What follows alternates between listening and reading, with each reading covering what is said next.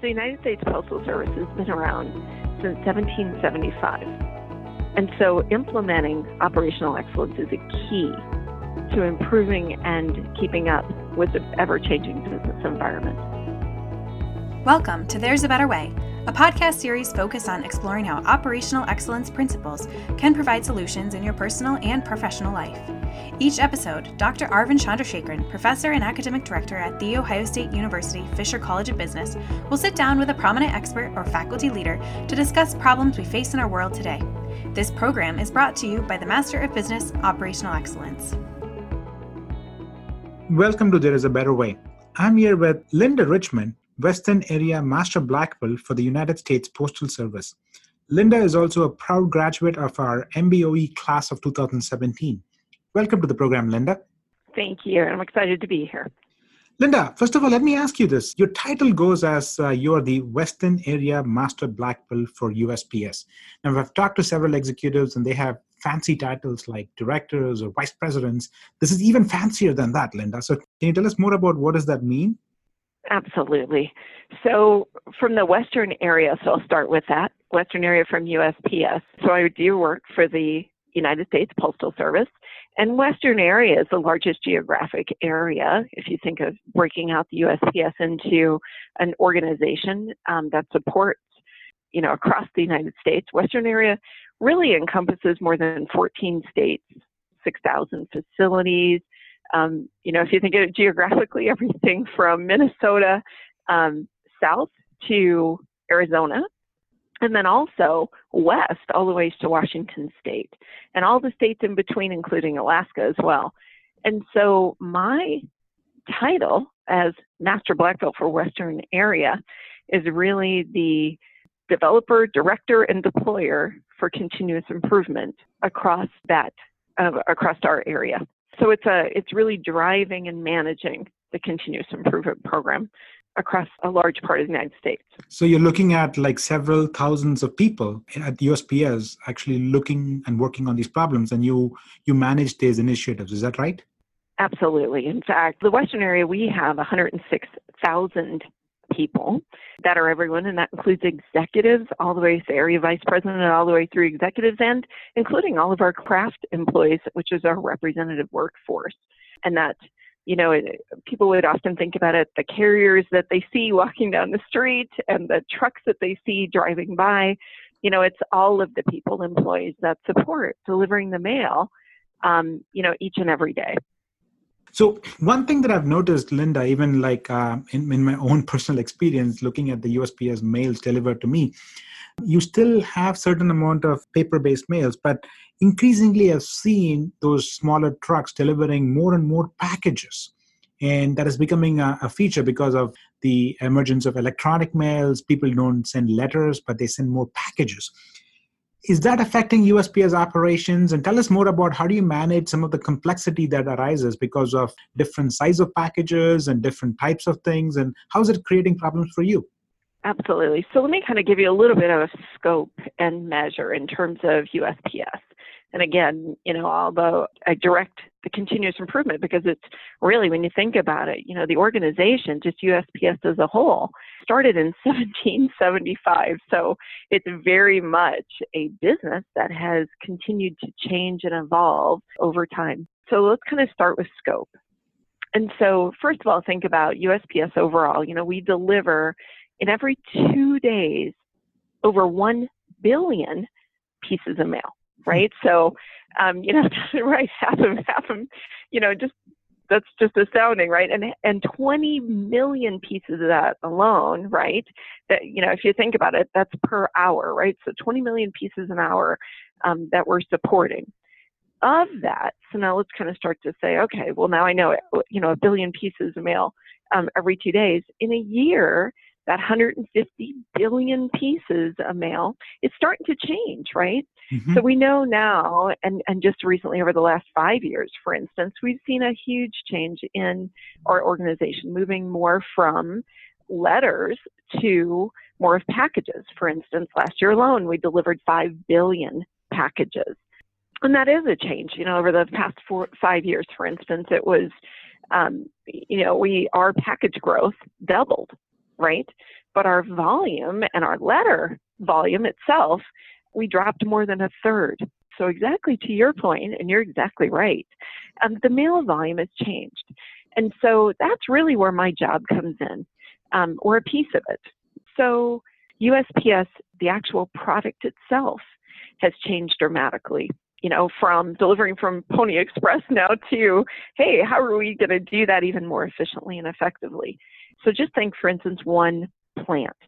A plant used to have as the major product, right, letters moving through. And so your systems and your equipment your you know processing of that the speed the number of people the transportation the number of docks everything was really based on that mail volume and as now the size and scope is changing quite dramatically and you're moving towards a package environment then you see that we absolutely have to have different equipment to be able to support that size and shape very different.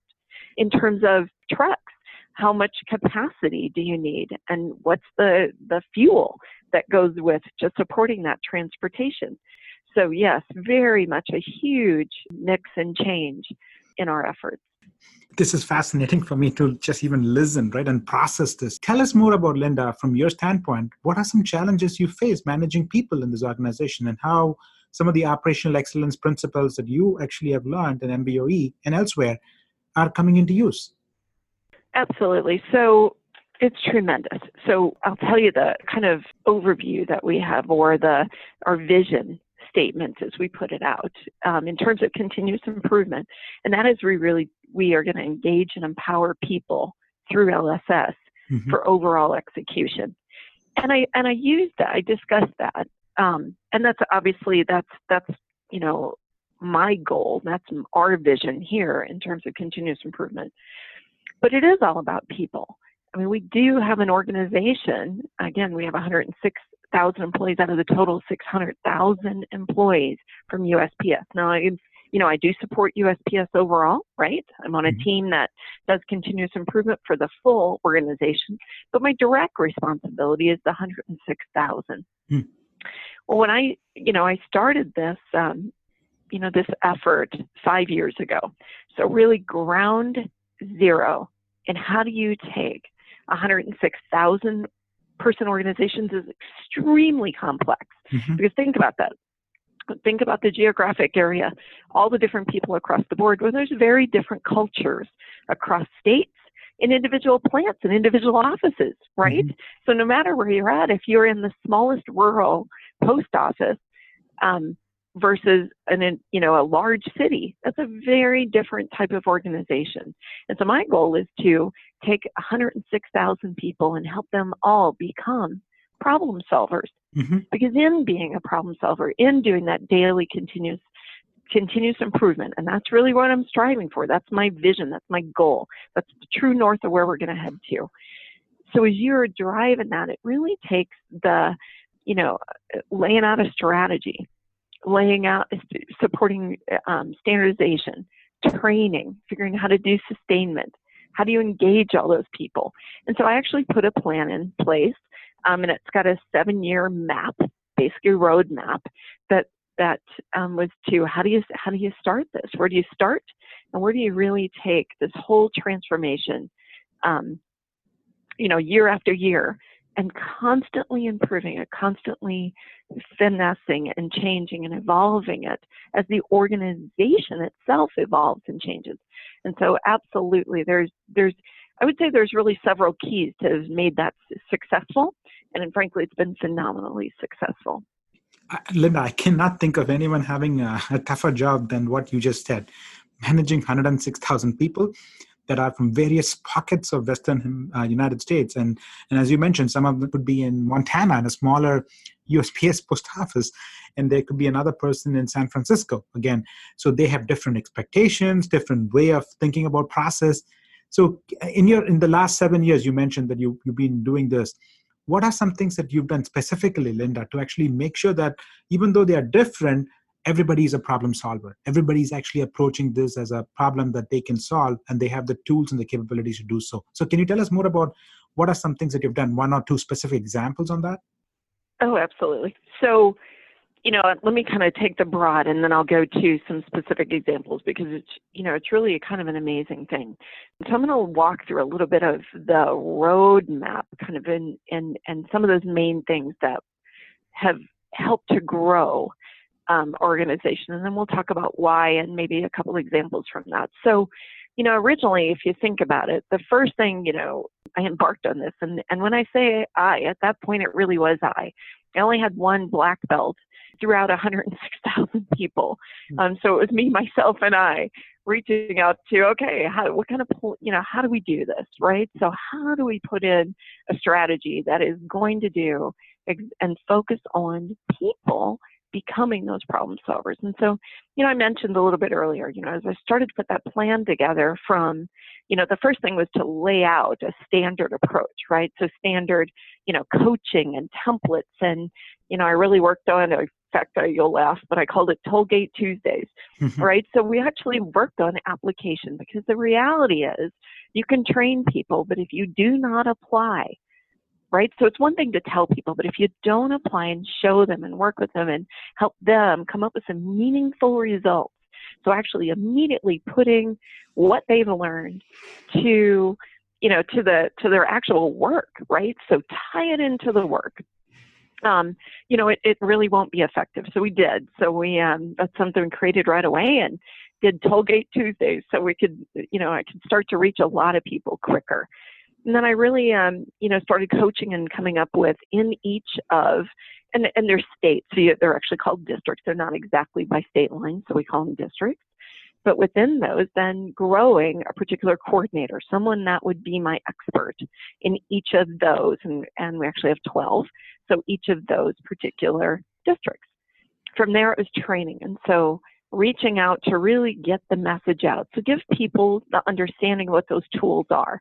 And it's not tools for tools' sake, but it's tools to learn how do you become a problem solver and how can I do it systematically. So it's really, really going right to the core of lean, which is understanding what the value is of lean, that it is a systematic approach, it is a scientific method. And if you really understand lean, it's about people in the whole first place, right? It's growing people, developing and helping them engaging them and understanding their best processes and ideas. From there, of course, it's sustaining, engaging, and you know, continuing that. So now let me talk about a couple examples. When I tell you that um, we really do, we're still very project based, and I'm going to explain that a little bit more um, in our evolution and in our growth model in terms of where we're at with an organization. The ultimate goal will be so let me again go to True North. The ultimate goal as we continue to extend and evolve um, will be that everyone is doing immediate changes as they see problems and as they are engaged and empowered to be able to fix those, right? To make that difference. And we're still growing that, right? 106,000, you don't start, especially from a culture, frankly, that started as a compliance culture. And that's really what the organization was you know, when I came on board, right? It was really, you know, follow these steps, go by these rules, and, you know, it's exactly how you have to do work. So the goal is so that we're constantly evolving in every way. Having said that, a couple examples would be, for instance, let's just take something as, as um, important as safety, because I think safety is important to every single person, right? Mm-hmm. Safety is, it impacts every employee. So we just finished, in fact, um, just briefed out across all of USPS as a as a way to coach and train um, US, you know, the 600,000 people. Um, a project that we did, and it's a very small station, so you'll love this. It's in Fargo, North mm-hmm. Dakota, mm-hmm. a Trollwood station, right? So it's a small station. But the core was to drive down um, accident rate but most importantly, and that's obviously that's critical, right? We want our employees to be safe, but most importantly, to be proactive. Mm-hmm. And so now it's teaching people to use standard standards, right? So how would I evaluate and how would I observe and what would I see out there that could be a safety hazard? So evolving whole organization, that small piece of it, right? Um, to become those next problem solvers by looking and seeing, hey, I see these individual safety incidents or problems that could occur. How do I take those and improve on it? So that's a that's the small, right? And by the way, they've decreased their accident rate from 15 to 9. Now, those are individual numbers that may not make a lot of sense when it uses overall rates and tar rates and you know some of the, our best tools right? Mm-hmm. but what's most important out of it is that it's proactive and people are now seeing hey these are accidents and i can abate them before they ever occur. Sure. That's on the small scale. I do want to talk about the large scope. You know there's like i have projects going on right now that are from their multi-tiered projects, which, you know, frankly, I came up with a whole method that's never been done before. Mm-hmm. um, that we're implementing right now, and that's so that I can coach and move people at this at the fastest pace and le- get the learnings, the best learnings that are going on in throughout the district, and ev- and bringing those across the whole organization. So that's a very different model mm-hmm. because you know as you start to grow, you find you have to move from being a siloed driven problem solving organization, which is you have to have results and you start with those and it helps coach and teach people. But then you move from that and really go to how can I have people teaching each other, sharing best practices, learning across the whole organization, and then improving together. So, Linda, this is very useful for our audience, listeners out there, that what you're saying is as a leader if you want to make these kind of sustainable changes it's not just enough for you to like look at small scope projects but those small scope projects are very useful to get some quick results but then you have to immediately go to those macro projects as you talked about where you're actually transforming the organization. Is that correct linda? Absolutely. Absolutely.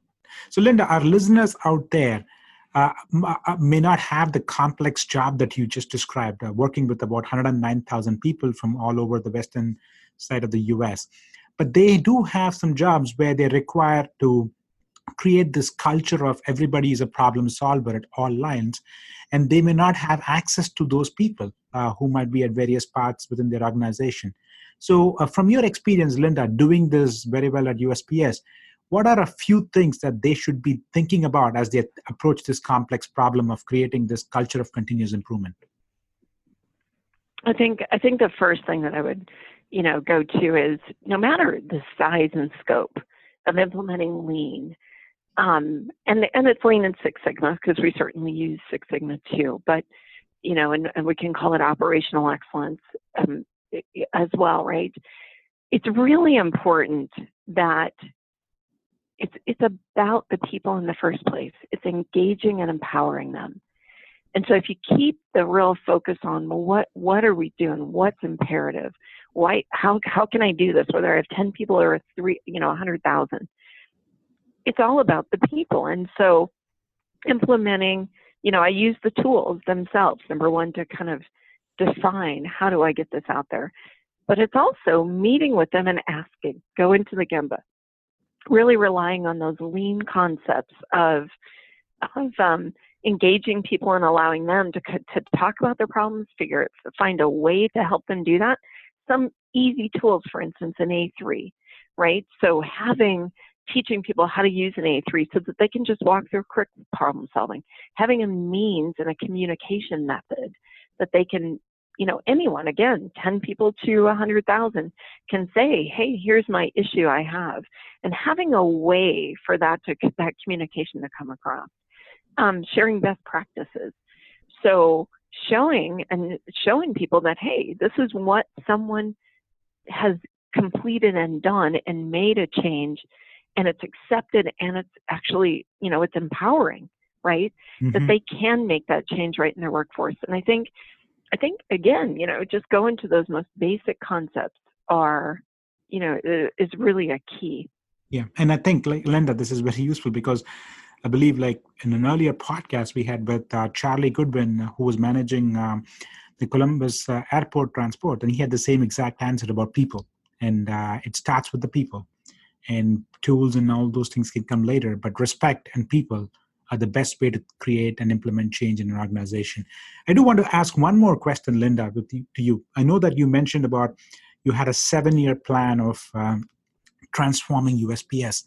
One thing that a lot of leaders struggle with is this whole idea of sustaining some of these initiatives. So a lot of times you start implementing Lean Six Sigma operational excellence practices, but then it starts to dwindle as soon as the leader departs or takes a different part in the organization. So at USPS, what have you done, Linda, to make sure that your important work that you're actually doing right now continues to do go on further even after you take on other roles at USPS? Sustainment's really important to me because, well, number one, it was my capstone project mm-hmm. um, for the MBOE, and it really was on on answering the question of how do we do sustainment. So, an enormous amount of projects, you know, taking those and making sure that we are continuing to track and monitor those. And so, a couple of things that came out of that. Um, one is, you know, having a method to a standardized method to continuously check and utilize, you know, your results and making sure that you're staying on target for up to a year and and so let me give you an example. So we certainly we do Hoshin planning, right? So mm-hmm. I implemented that three years ago.